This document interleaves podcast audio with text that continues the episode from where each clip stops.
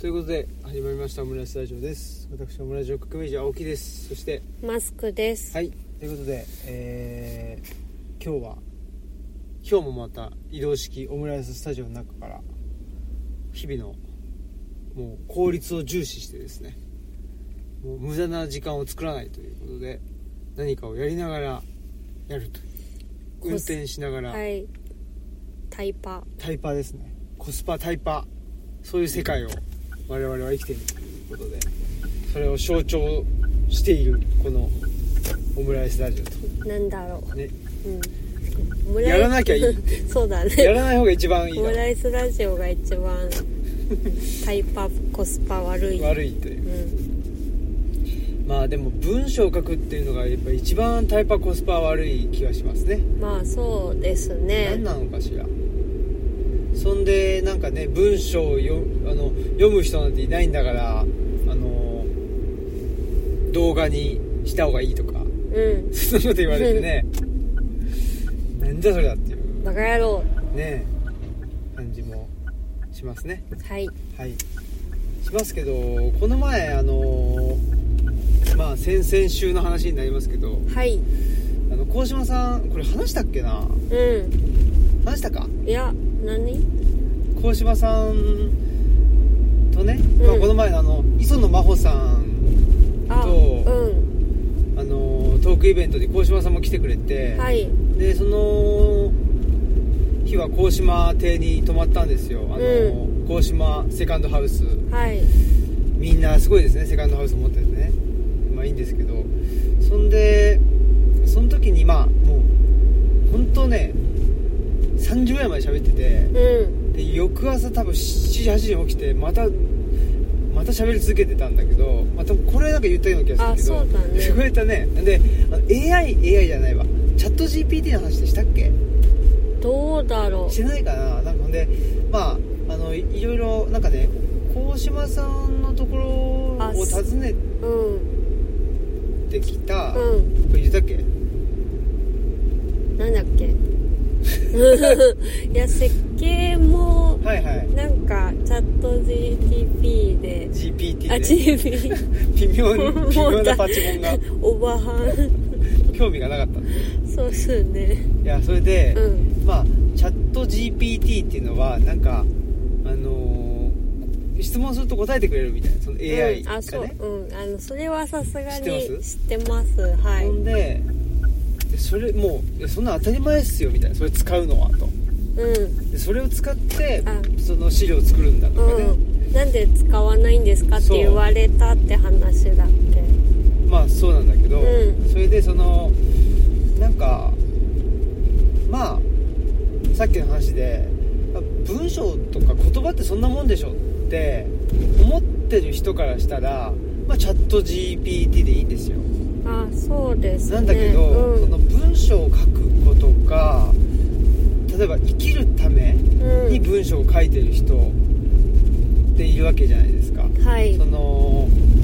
生きるためっていうのはそれであのなんていうのかなあまあ稼ぐとかそういう話じゃなく稼てぐとかっていう話じゃなくて、まあ、当事者の人とか結構そういう人多いと思いままあす精神障害のねあまあなんか表現そのアートとかもあまそあうそそううだだけど、まあ、表現することでなんか生き延びてるみたいな面とかありますよね、あるんで、はいまあ、そういう人が例えばだけどなんかその、まあ、文章を書いてそれであもっと、あのー作品作品ねと、うんくださいよとかって言われてで「あ分かりました」っつって書いてる時にこれはもうちょっと生産性を上げたいと思ってでチャット GPT とかを使って。うんでまあ文章をねあの生産しようとうんなった時に多分それは最初のものとは変わってくるんだろうなとうんなった時にでももしかしたらそれであのなんていうのかな消費者はねうん全然気づかないとう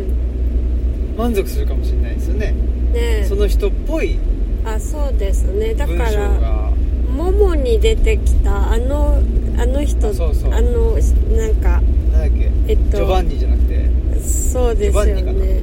あのーおとぎ話だっあけそうそう神話とかをね語ってたそうだけどあのストーリーテラーのねでそのストーリリーを求められるようになっちゃってででも全然楽しくもなくなってきちゃったし、で、まあ、かあのねあのお金持ちにはなったんだけど、うんでもやっぱりなんていうのかなまああの生きる実感というかねねそういうものはあの失ってしまったっていう話なんだけど、まあ、まさにそれの状態になんかなりかねないよなと思ってだから、そううん消費者はいいんだと思う。あそうですねだけどその、まあ、表現者っていうのかなで表現者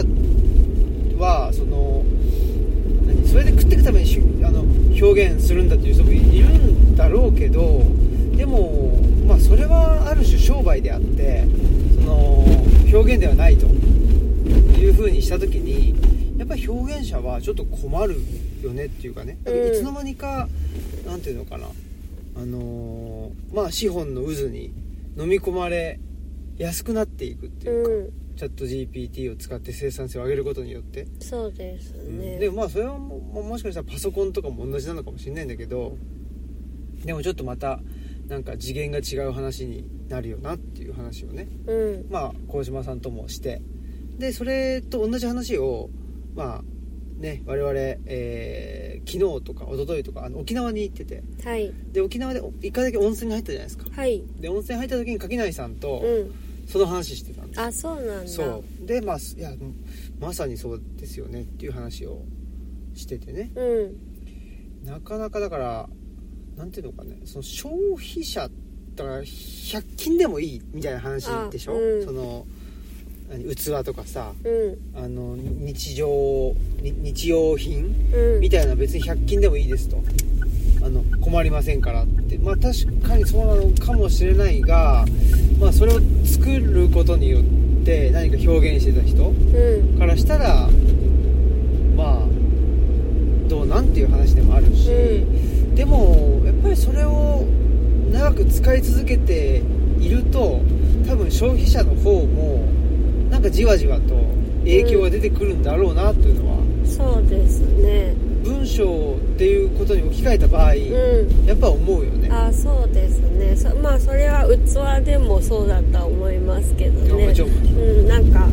これでいいやっていうものにななんか自分自身これでいいいいやみたいな、うんね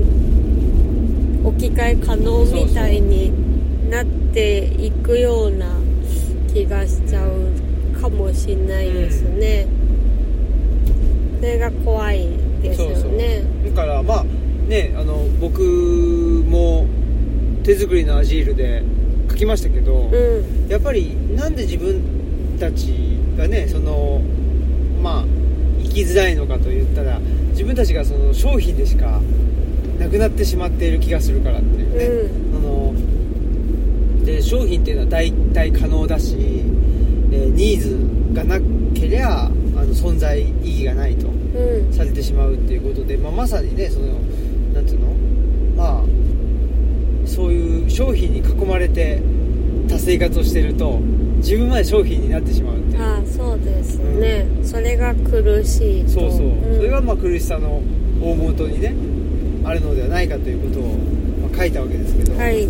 なんかそれがまあね今まではまあ形あるものっていうのがメインだったのかもしれないけどはいそれが形のないねうんまあ、生成 AI とかっつってさうんその何風景とかさああなんかそういうのにも今 AI が使われているとうん言うじゃないですかだからそういうなんか今までねあの大量生産大量消費がでできなかったようなものにまでうん大量生産大量消費ができるようになっていくからねそうですねなんかカメラマンの人ともそういう話しましたよねまあ今あそうだねねまあ、写真何でも載ってたらいいわっていあうそうそう場合ねなんかそれ AI に任せてとか、うんでもねそそれでなんかどんどんなんだろう蝕まれうんるような気もしないでもないかなっていうでやっぱり僕ね思ったのはまああのー今日もちょっと仕事で、うんあのーそういうはそういう話、まあ直接的にはそういう話はしてないんだけど、うでも僕がやっぱりこういうのをやりたいとんはいでも一方ではそのなんていうのかなまあこれは僕が言ったんじゃなくてねそのチームのメンバーが言言ってたんだけどそのでも普通の人ってやっぱりすげえシンプルなものにしかは、まあ、反応しないっていうかうんですよねみたいなすっげえ分かりやすいものを出さないと伝わんないよねみたいな話があってでも僕はそれもそれで、まあ、自分にもそういうとこもあるし、うん真理だと思うんですよあいやメッセージ来たからはいあのだ大丈夫ですかあはいいやなんか久しぶりな人だったんであちょっとおおって思ってたごめんなさいはいほんでなんだっけえっ、とあそうそうでいやまあ非常にインスタントなものでいいやってなっちゃう世の中だし自分もなりがちなんだけどそれで自分を埋め尽くしてしまうとその埋め自分をっていうかその自分の生活をね自分の生活の身の回りのものを全てインスタントなものにしてしまうと自分もインスタントになっちゃうっていうのももちろんあるし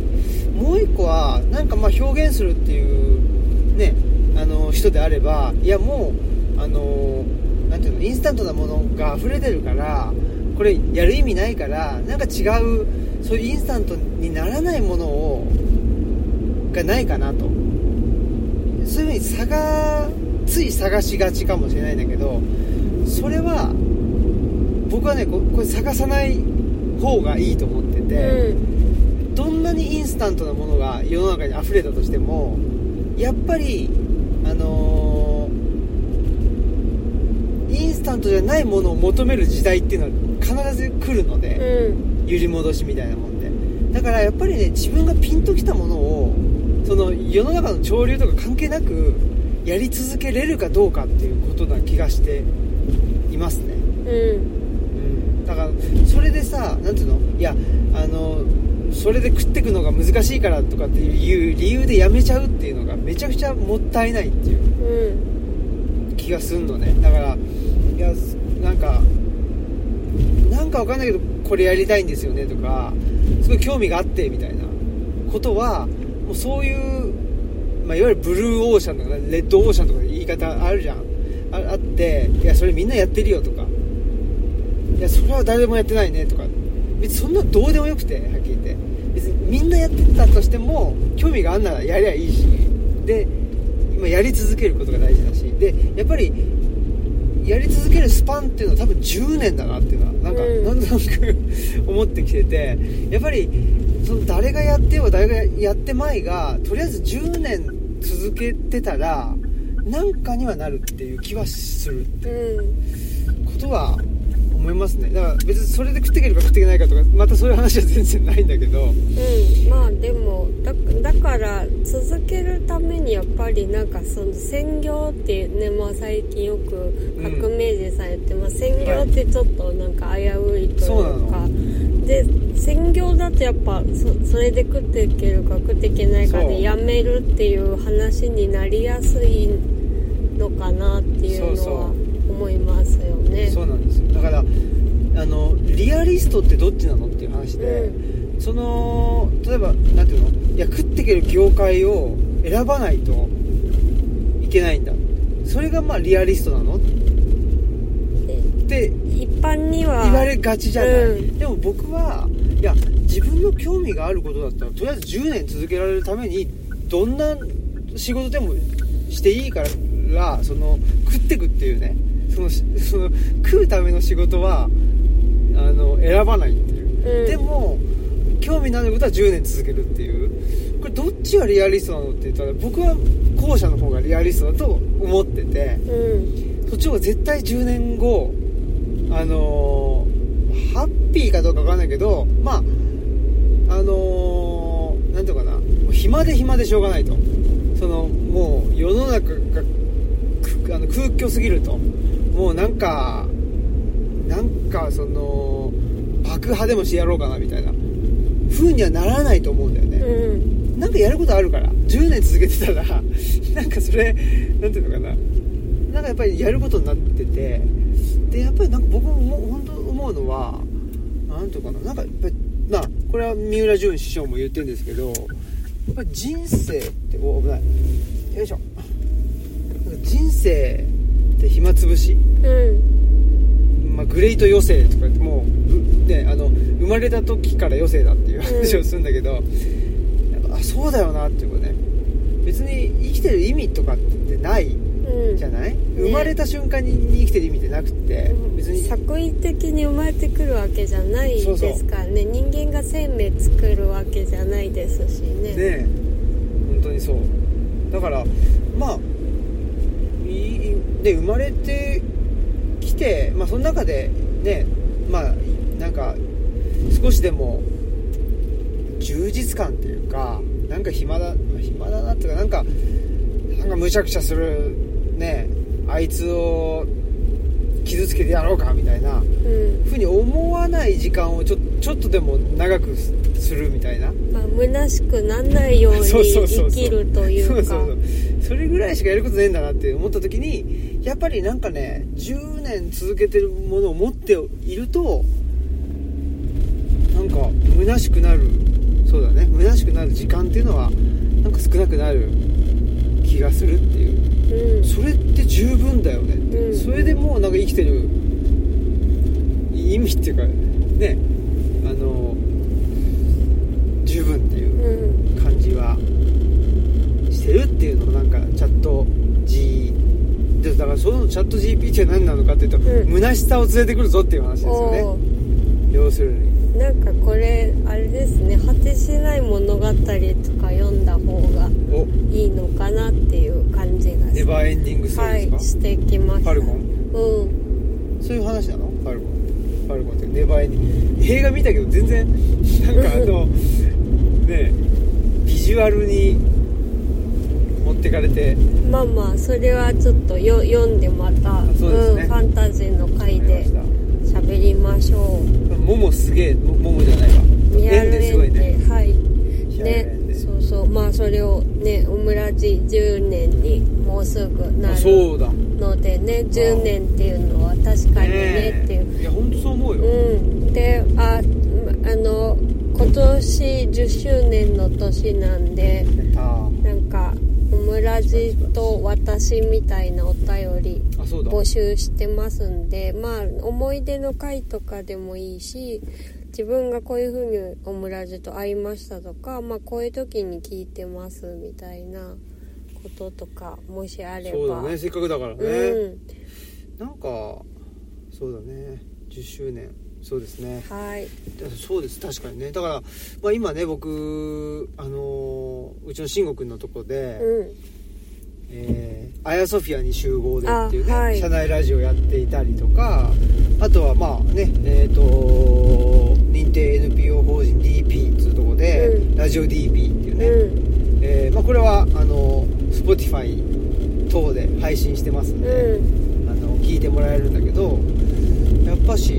なんていうのかなまあオムラジ10年もやってくると まあなんかその成果なのかよくわかんないんだけどそれはなんだかね、まあ、10年続けられるということはまあなんかやってやってても虚しくなんないんだろうなっていうことだよね、まあそうですね、うんでもなんかまあさい最近ちょっとその違う言葉で似たようなこと考えてましてはいはいなんかむなしまあ虚しくなんないもそうだし、うん私はなんか自分のまあなんか自分のさ最善ぐらいのところにはい入れてるのかなみたいな自分のその振り幅の中で、まあ、一番最悪に触れちゃうのとまあなんか前世みたいなものをなるべくその、まあ、自分のできる範囲の中なんだけど自分のふりあの可能性の振り幅の中でまあちょっとマシな方に触れれてるのかなうんみたいな、あのことは最う近ん感じる。うんかなでそれってまあまあ多分最悪に触れちゃうのはもうすあの究極に虚しくなっちゃってたら最悪に触れてまあなんか人傷つけるとうかん自分傷つけるになっちゃうと思うんだけど、まあ、そうじゃない方に今んとこ触れてんのかなみたいな感覚ありますね。うんそうだよね、うんだからなんかその、まあ、世の中でなんかなんていうかそのあのうんと生まれてきたんだから何何か残したいとかねなんかその成果を出したいみたいなことを言うじゃないですかで、まあ確かまあ、別にそういう人はそういう人でいいし、うん頑張ってくれっていうふうには思うんですけどもう我々はなんていうのかな、まあ、よりゼロに近づけるっていうかその気が気をつけてないとマイナスになっちゃうからあそうだねそのあのだから本当にふふ自分の中の振り幅のだだけの話で他と比べたらあ全然足りないよとかなんのかもしれないけそど、まあその他と比べるっていうのも絶対虚しさ連れてくるしマイナスそうなんだよマイナスに触れさせるからなんかそれを、まあ、しないなるべくしないで済んでるっていうだけでもう自分の振り幅としてはめっちゃ最良の方に触れてるそうなんですよね、ってだから思ねううんいやまさにおっしゃる通りというかだからやっぱりなんていうのかな社会 まあ社会的なニーズとかね他者ニーズじゃないんだとかっつって言ってるけど他者ニーズの中で生きていけないんですよあねそうですね死んでしまうっていうやっぱ自分の中にニーズがニーズっていうかそうまあそうね自分自己ニーズみたいなううんものを見がないとすぐ虚しくなっちゃうしなんかやっぱりだからねそのまあルチャリブロやっててそこに来てくれる分にはなんかすごくなんていうのかなまあ我々もね嬉しいしあれなんだけど、なんかその社会のあの基準でも物差しの中でなんか我々を使おうという人とか、うんなんかそのまあ僕らもねそ、まあ、できることになったらつ使われたいって思ってるぐらいの節はあ,、あるんだけど使われられないんだよね、う使われられないってなでそうなるとなんかギシギシってなってきちゃうっていうかでうまくできないから、それだったらもうちょっとねあのーっていうだから僕は今、まあ、奇跡的にねあのーなんかなんていうの、まあ、いわゆるその働くっていうね、ことがまあ DP であれ、うんあのーまあ、慎吾のとこであれできてるんだけど、うんそれはやっぱりその社会に僕が適応してるわけじゃないんだよね、うその僕に組織が適応してくれてるんあそうだねでも本来そういうもんだと思うんだよね、う本来そういうもんだと何を偉そうに言ってんのってことかもしれないけどでもだからねなんかそのちょっとね昨日かな沖縄から帰ってくる時にすごく思ってたことはなんかみんなやっぱりその組織とか社会に合わせようとしちゃうよねんうんでもさそれはそうじゃなくて本当はいいのよ本当は社会とか組織がその人その人その人に合わせるべきだし多分そのぐらいの柔軟性は本当はあるんだよね、うん、それで別に組織破綻して話しないうんですからねしてないししないのむしろめっちゃうまくいってるそう方の組織と両両方ともそあそうだねなんじゃないってだってそうそうそう実際そうですよねそうだから僕が働けれるぐらいっていうことはもうやっぱり柔軟性がある組織なんだと思うのね、でまあね僕あのとある組織をいあの辞めてしまったわけで、はいでもまああだから僕が働けないということはやっぱりねあすごく硬直してるっていうのはもうあ明確じゃん うん明確じゃんってあのねうち奥さんにお奥さんじゃないあとマスクさんに 聞いてますけどやっぱりなんかねこのもう我ながらリトマス試験紙だなって思いますよあー僕はまあ本当にだかうらん弱い人から弾き出されていくからその融通がうん効かなかったりする場合に、で弱い人だから体がやっぱ弱いじゃないですかそうなのでなんで僕がリトマス試験紙足りうるかっていうと多分普通こういうね、まあ、か体が弱いもしくはなんかまあででこぼこがある、人間は弾き出されたらもうちょっとなんていうのあ自分が悪かったんだってあそうです、ね、思うわけじゃないですかうん、まあ、うん、私はそう思っねだしそういう人がうん多分多いと思う、うんただまあ僕はあの思い出しましたこれ前回のオムラジのタイトルがちやほやそうそうそうそうなんかちやほやされてそ育ったみたいななんかそんなような感じだったけど、やっぱちやほやされてるんであの自分が弾き出されても自分が間違ってるって思わないんだよねいやいや弾き出したおお前の組織大丈夫みたいなすご いだからリトマス試験紙足りうるんだと思うのねうんでもさ多くの人はそうじゃないわけでってことを考えるとまあやっぱり僕としてはですねやっぱりあリトマス試験紙というかねなんかそういう活動はしていきたいなとは思うよねうんだってで僕からしたらさその弾き出されちゃった人たちみんな間違ってないんだもんそうです、ね、全然悪くないよって思うのに、あ悪かったんだなって思っちゃうわけでしょそうです自分がねねまあそう思うか悪いとは思わないかもしれないけどでもやっぱりそそういうし社会全体がうんもうそういう色なんだから、まあ、自分は間違ってるとは思わないけどそれに合わせないとあー生きてはいけないんだろうなとか思ったりとかねいやそれめちゃくちゃよくわかる、うんそそそれをそれは何そのロジックはめちゃくちゃよくわかるから、うし、まあ、その気持ちというかねそうの時の気持ちっていうかねなんかなんていうのあの孤立無縁感というかあねそうですねそうそれもすごくよくわかるのででもやっぱりちょっと、うん、孤立無縁ではない、うあそうですねん、だからまあ一人じゃないという か孤立孤そうだよ立させないみたいなねそうなんですよっていうのをなんかちょっとね考えていたりしましたねはい、何をこんなに熱く語ってるのかちょっうとよくわからないんですけどん、沖縄の話しますそうだ沖縄の話しましょうは沖い縄に行ってきたんですよねあちょっと待ってねはいこの番組は、図書館、パブリックスペース、研究センターなどを内包する、人文地の拠点、ルチャリブロの提供でお送りします。はいはいでも確かになんかそのこ今のようなパワーは沖縄でもらってきた気がしますよあそうですねうんすごくなんかなんだろういやもっと早くやっぱなんか目向けたかったなとかも思っいやたりもそうだしたねけどいやそうだけど、やっぱりこれが僕らにとっては最短う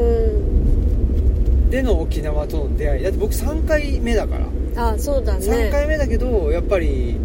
3回目にしてやっとこういう形で出会えたし、まあそうですね、うんやっぱやっぱ東吉野に暮らしてからじゃないとその意味というか、そうだね、うん、沖縄の人がなんか背負わされているものとかもうんなんかあんまり実感として開かなくては文化が違うなって思ってただ帰ってきてたかなっていいうや気そもう気も、だとそうですよ、やっぱりねその、まあ、辺野古のね移設に関する県民投票があったり、あとはまあねパレスチナとイスラエルの問題があったりしてで、えーまあ、このタイミングとそうですねまあで沖縄に行けて、でね、まあ、あの高橋さん、ね、とねあサニーボーイあるももともとねサニーボーイの高橋さんが沖縄に行ってある日さんっていうのを作ってはいで3年目かなっていうタイミングうんだからこの3年間の間に高橋さんが作ったうん人間関係っていうのにも僕らはすごくあそうでねすね感銘というか影響を受けたわけじゃないですか、本当にだからこれはねすんごいタイミングだと思いますねねうんっていうことではいえーっと本と飽きないアルヒさんというね、えー本屋さんをあの高橋さんがやってましてそうですねで高橋うん高橋和也さんはいというとですね我々の彼岸の図書館のそう二です釣り以ね降の帯帯かなはいにえーっと言葉を寄せてくれていてね高橋さんとルンヌガンガさんとそうそうあと堀部さん堀部がすさんねがね書いてくれごいよねたんですよねかい、ま、あのついつぶやいてくれててそうそうそれをピックアップさせてもらったんですよねねえっていうことでただ高橋さんとはね全然会ったこともなくてねあそうそうれまででもサニーで会ったことないんですよあそうですね、よいしょ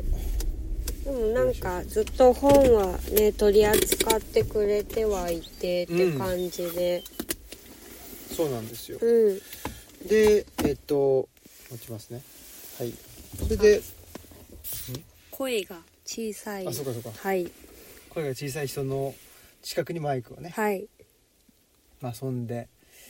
えー沖縄に行ってうんでまあね垣内さんそうですね夫垣妻と内一緒省に吾4さ人んで行ったんだよね夫妻とレンタカー借りてそうそう、まあ、まずね那覇空港で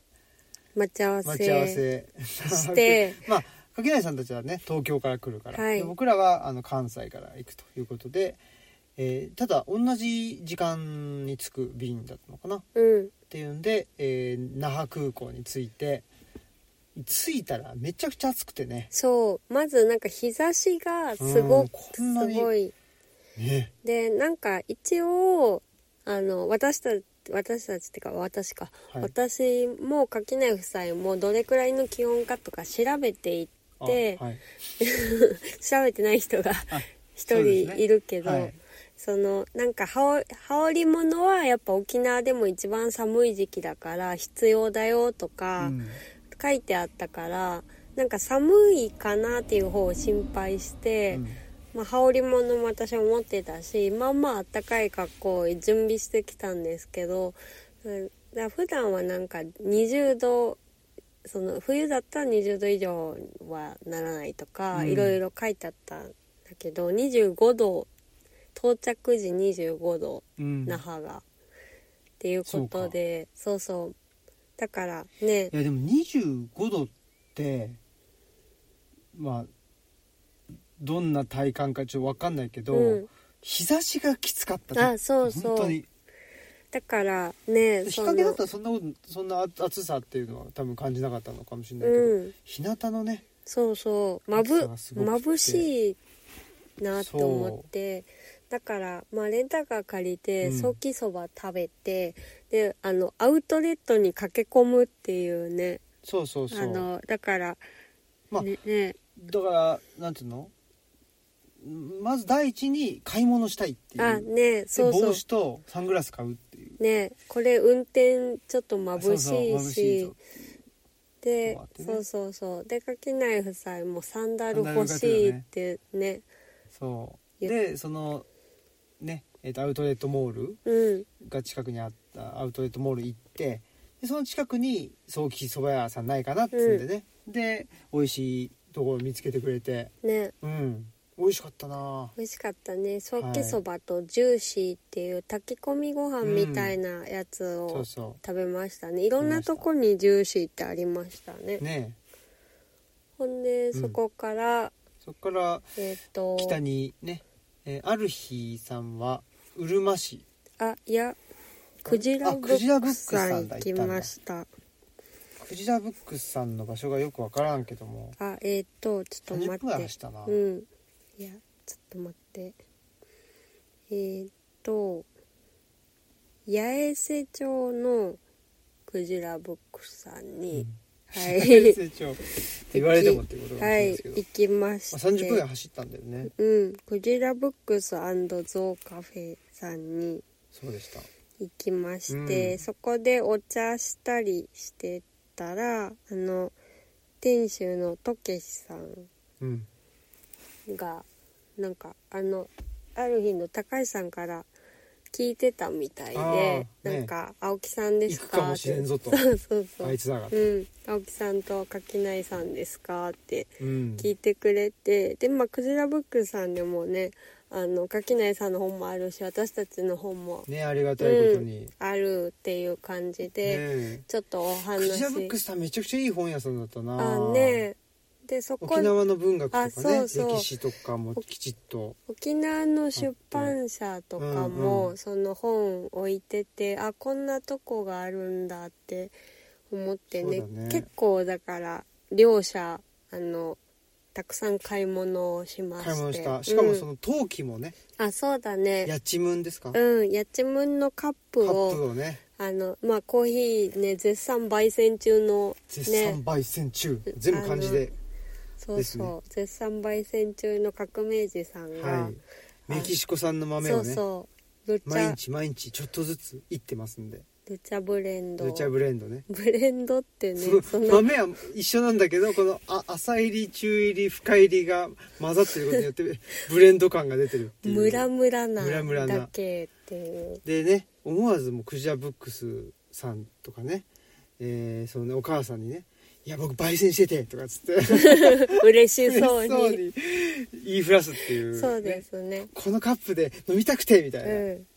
ね、喋、るっていうそうそう。あのね、お母さんが、そう、ね、お母さんがあのセレクトしてるらしいそうそうそう陶器のセレクトは、ね、でお父さんがカレー作ってるあでしょそうそうだからちょ,、うんちょっとなんかつぐみさんとかと似てんのかなあーみた確いな、かにねうん、ふうに思っファミリーて、で、ねうんそうそういや思いカまレーし食べたたかったないやお美父味しさんのそうねしかも4種類もあったねねえすごいですよね今度行く時はカレーを食べますでそこでやっぱり沖縄関連の本欲しくなるから、まああの買ったし、うんなんか垣内さんがあの沖琉球競馬のあ本買ってこれーあそっかそっか面白いよねってあの見せてもらって、うんなんかその速さじゃなくて走りの美しさを競う、うんあの競馬だって言って、うんうんで沖縄の在来の馬与那国馬っていうのかなへもともとはその与那国馬で多分競馬をやっていたのかな、うんまあそそれがちょっとあのねそしてなんか最あの旅の最終日に沖縄こどもの国っていえう、うんあのまあ、動物園で、あのその琉球競馬をやるっていうことも調べあの調べてたら分かったので、まあ、そこで出会った本でちょっと旅の行程も決まそうでるすねう、ん、みたいなこともありそうまでしすたねね。まあそれぐらい特に何も決めていかなかったあっていそううことそはうそうあるんだけどねある日さんに行くっていうことしか本当に決めてなくうんて、っていうんでクジラブックスさんを出てはいででねアルフィーさんにあそその向かう道あそ中うでですすよ道中ですねねブルーシールはいアイス屋さアんイス屋さんが僕はもうどうしても食べたいっつってね、うん、食べたいなとか言ってなんかサービスエリアにないかなとか言って、うんいやないでしょとかって言って入ったサービスエリア入ったらああっったて感動でしたよそうですねびっくりえブルーシールって言って、ね、もうブルーシールはもう那覇にしかないんじゃないかっていうねあそうぐらいのねことをみんな思ってたうけど、んうんあったところがどっこいだと、ねああったんで美味しかったな、うん、食べたりして食べたりしてで、えー、うるま市なんだけど島なんだよねあ浜比嘉っ浜比嘉島島うんていう島にアルヒさんそうそがあうるとねででその島なんだけどまあ海中道路ですかあそうですね別に海中って言ってるけどトンネル入るとかでもなく、うんあの海上海道上路だよねを進んでいく道路がああああのって島うをがつながってんだよねそうですね島々を渡っていくっていう感じでねうん車で行けるんですよね、で浜比嘉島に行ってでえーそれが多分着いたのが4時ぐらいだったのかな、うんである日さんが5時までだって言うんでちょっとじゃあ挨拶だけっつって、で宿からめちゃめちゃねめっちゃ近いの歩いてね近くてそ5うそう分ぐらいじゃないかな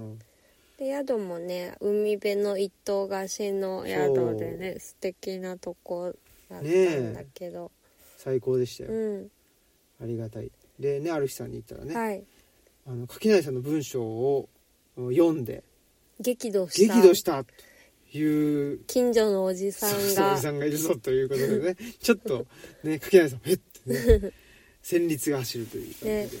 でも激怒して、うんあのある日さんに怒鳴り込んできたそうそうだけどいやあの違いますよこれこれこういうことですよって、あの高橋さんがもう一回垣内さんの文章を読んで説明し,、そうだあねのしたらまんまと騙されたわみたいに、あのなってあのすごい納得してくれて、なんかあの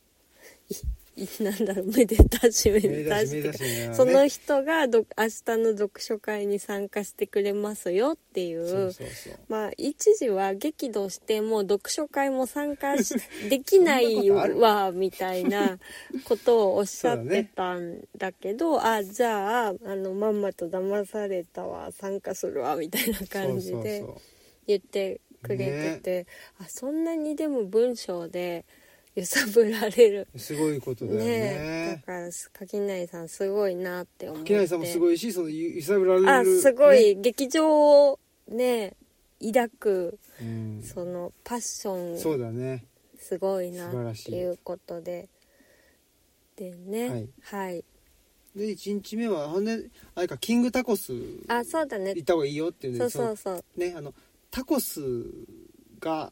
美味しい美味しいっていうかまあソウルフードみたいなね、あそうです沖縄のね人のっていうんででタコスとマッだクスロバリュー行ってねそうローカルチェーン、ね、そうそうキングタコスキングタコスでオリオンビールも飲みたいって言ってそうだオリオンビール買ったりお刺身もね買ったりそうしでしてうんでマックスバリュ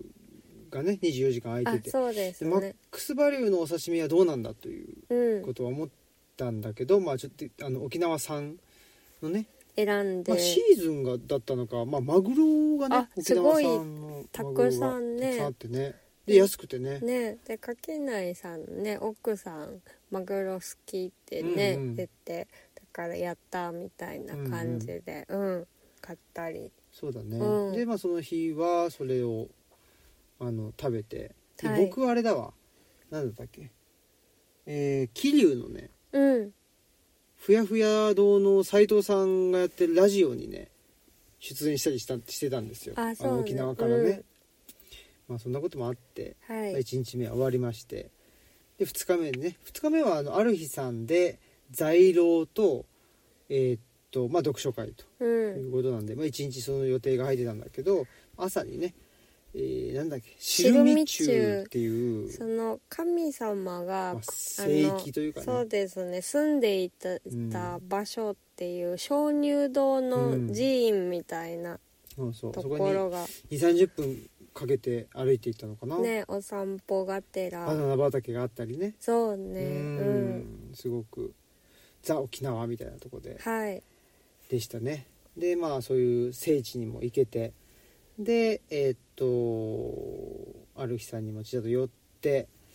そんであれかお昼もねあうんあのその島の島内のそうですね、うん食堂そうそう古民家食堂 T ラブイっていうそうでした T ラブ E でしたね、うんそうですね、ううんん、でそこで、まあ、またあの沖縄そば、ででなんかあれだったらねもつかなあそうだねううんん、でもすごいすっ中きりし身てそうだねですごい臭みもなくって、出汁が美味しくてね、うんっていうんで、まあ、そこで食べ奥さんてぜんざいも食べてたそうねだね沖縄ぜんざいでなんかさなんだっけ、うんあのあなんかなんだっ僕けが盛大に残したドリンクがあってなんだっけハーブみたいな、うんなんかクラフトコーラみ飲たむい湿な布みたいなそうそうそう味が味と匂いがしてでそうすっげえ甘いのねねなんかカンカンで出て駄菓子屋にしか売ってねえぞみたいなね昔の懐かしいんだけどなんかこの甘さがね私慣れたらなけんかアメリカうん人というかアメリカで結構有名なんでしょあねでも慣れたら結構大丈夫でしたね私はなんかあの、ま、漫画でそのもつ焼きと航空杯を合わせるといいぜみたいなうんのを読んだことがあってちょっとそれそんなの感じだったねうん、気分だったうんでもだから結構ありでしあらたいや僕はもう甘いのがダメだったそあのー匂いじゃそうなあくて、確かにうんね、めちゃくちゃ甘くてね甘かったねはいまあそういうねあの外れも引いたりとか僕にとってはね、うんまあ、そういうこともありましたけどほんでまたね、まあ、戻ってでチーズケーキね高橋さん作ってくれたチーズケーキあの食べたりとか、んそうだそんでその激怒したおじいちゃんがとはそこで対面したんだわあそうですね、うんでよくよくそうそうそうおじいちゃんがおじいちゃんってほどでもないおじさんそうおぐらいじさんね、うおじさんだねおおじさんがあれなんだよねそのもがりのん、森森っていうね、えー、と川瀬直美監督のはい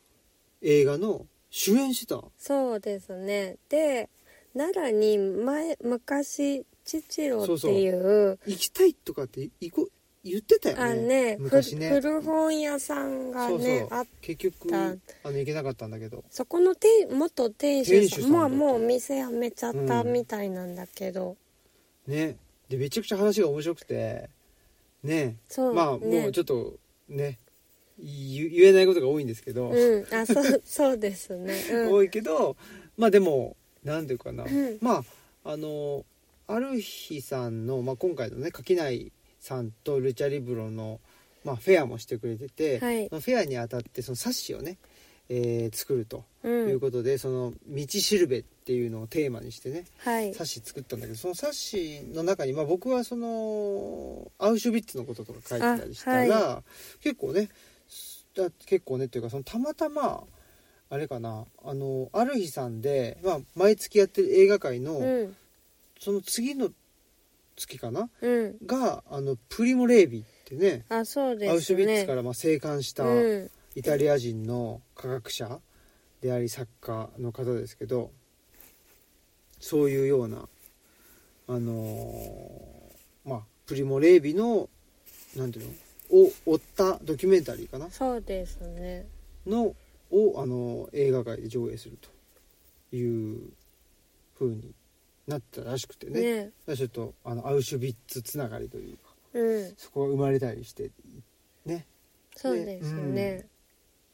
なんかまた盛り上がっ盛り上がったねだよねいやめちゃ面白くた。面ち白ょっかったとまた普通にまた訪ねてそうだねお会いたいなおうん、お会いしたいお話そうでそのししたいよねね。まあ、宇田さんっていうんだけど、うん宇田さんがなんでその浜比嘉島に移住したのかっていう話もめちゃ面白あいっそうですね。だよねうんていうんでちょっとまたゆっくりね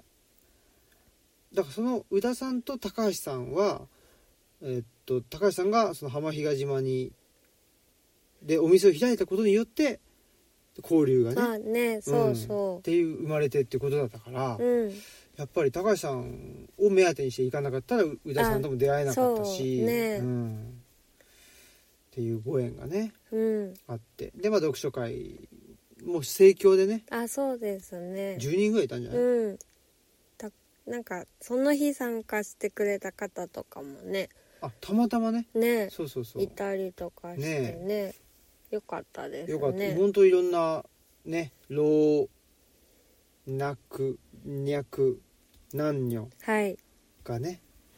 えーがねっていうか皆さんいろんな、まあ、男性も女性もねいろんな年齢層の人も参加していただいて嬉しかったですねはい。はいそんなことでで読書会も終わりそんでその日あ温泉行ったんだ、うんそうそうほんであの最初の話だけどそこでなんかねあのねし他の島なんだけどまあ車で行けんだけど他の島にある温泉がねすごいとこにあったねあ、そうだね。なんか暗闇の中に浮かぶ不夜城みたいなそうそう そうそうそうだ感じねだったけど。そうでしたねうん。そんなまあ、うんそこに行ってまたいろいろ買ってプロレス観戦しながら夜は更けていったみたいなそうだねうん感じ、まあそうですね、うんでもちょっと DVD もねうんあれでしたけど残念ながらねあのー見れなかったとあそういだうことねもあちりょまっしたとけど機会があそうなんあですれして、はいでもあれはまた見たいそでうすねそうそうちょっとね、えーあの上映会が終わったらあのーね高橋さんから送っていただくあかそうだね、まあちょっとうんいやプリモレービーはあのナタリア・ギンズブルグうんとかともやっぱ関係があるみたいでだからやっぱりそのイタリアのユユダヤ人ネットワークみたいなうんのもやっぱりあるんでしょうね。ねちょっとその辺の研究というか勉強もしたいしで多分宇田さんはプリモレービ自体といういうよりもプリモレービのその本を書いた、うんあのまあ書いてでその映像ドキュメンタリーの案内人にもなった方うん在日韓国人の方なんだけどその人から入ったっていうかねそのあ人あに関心があってっていうんじゃないかなと僕はうん勝手に、あの邪推というかしてるんで、うんちょっとその辺の話も今度ねまたもう一回あそうで話しすたねいなと思って。まあうん見てまたねね話したいですねまあ、そんなことでで最終日は琉球競馬をねはい、見に行きましてそうですね面白かった面白かったね琉球競馬ってねスピードを競うんじゃないんだよねあ美しさを競うっていねそうそうそうでね馬が結構小さいから乗ってるのも騎手が中学生の子だったありそうそう小学生の子だったり一番ちっちゃい小学生2年生とかあ小学校2ね年生の子がいやねすごいよ連れてってね頑張ってたけどいやなんかすごいあの可愛かった、ねうんですねえねえうあんそうだその前にパン屋さん行ったんだあね水園って水い園さうんねところめちゃくちゃパンも美味しかったし読谷村のそうね読谷村ってねあのまあ読むに谷の村って書くから、うんねどんな、まあ、谷まあねにねあのみんなへばりついて住んでんのかなと思ったらすんげえ都会でね、あそうまあ、我々からすると都会というでも水園さんがあるところはなんかもともと井戸がああそうだねね使われてた場所ですごい木が茂ってて、うん急に別世界み確たかいににねちょっと聖地となんかねそう守られたそうね珍獣の森に守られた聖地みたいなで水園さんロバ飼ってるそうかそうそらうそうロバも裏にいて、うっんていうなんかね異世界異世な界でしたね感じだったねねでパンもめちゃくちゃ美味しくて、ね、美味しかったね幸せな時間を過ごし、で動物園行ったんだねそうだうんね、で琉球競馬を見てで高橋さんのね息子さんのとみちくんがねみちえーなんか汽車に乗りたいっつうんくで、んうんね柿内さんと一緒に そうだね仲良しだったね乗ったりとかね、うんまあ、してで最後夕方にまたね那覇市内に戻ってきたとそんな3日間うんでしたはいで非常にやっぱほんでまあ感じたこととしてはねやっぱり日本でもなくうんアメリカでもなくもちろん中国でもないっていう感じでやっぱりそのねもうあらゆるなんか国民国家を相対化できてしまう場所というか、うん別にしたくてしてるわけじゃないんだろうけどでも本当はそれがなんかほん本当のローカルっていう感じはしましたね。うんなので非常にそういうなんていうのかなパワーをもらって帰ってこれたので、えーまたちょっと定期的に行きたいなというふうに思いましたはいはいでははい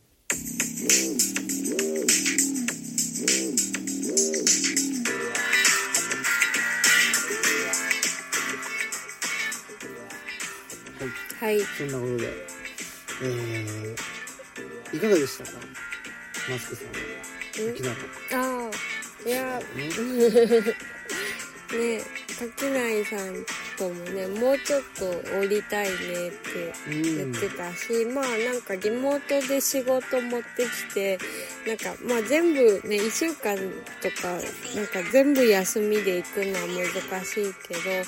まあなんかちょっと仕事する日あってとかそそれで勇気を織り交ぜてとかだったらもうちょっと滞在できるかなとかそういう話もしてたしまあなんかもうちょっとなんか戦争の資料館とか場所とかも見たかったなっていう心残りがあるんでまたそういうのも行きたいですし、まあ、高橋さんから辺野古に行ったっていう話も聞いて、まあ、辺野古行きたいなっていうふうにもとっても思いました。うん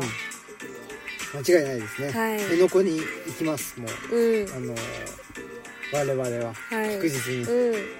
まあだからね、ロチャし続けるでも、そうなんですちょっと沖縄っていうのも、テーマあの、うん、一つですね取り上げたいなって、はいまあずっと気になっててなんかあのパレスチナのあの問題がすごくまあさっきフューチャーされて、フリーパレスチナって言葉が出てきてる時にフリー沖縄っていうのもうんおっしゃっている方がいてでまあそれをすごい本当に実感したのでなんかあのやっぱり辺野古にもい行ってねやりたいなっていうふうに思いました。ねえ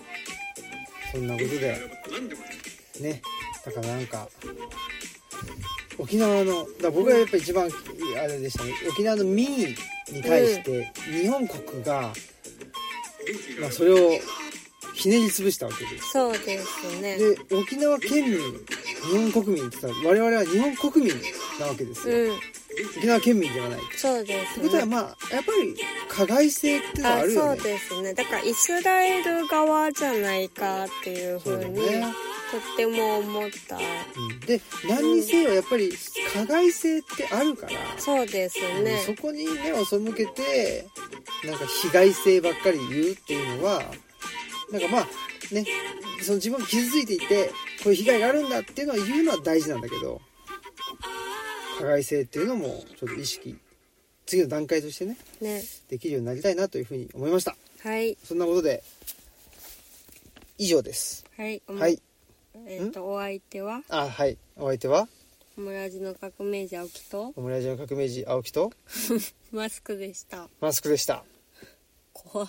ハイサイさよなら。さよならハイサイはさよならじゃないね違います。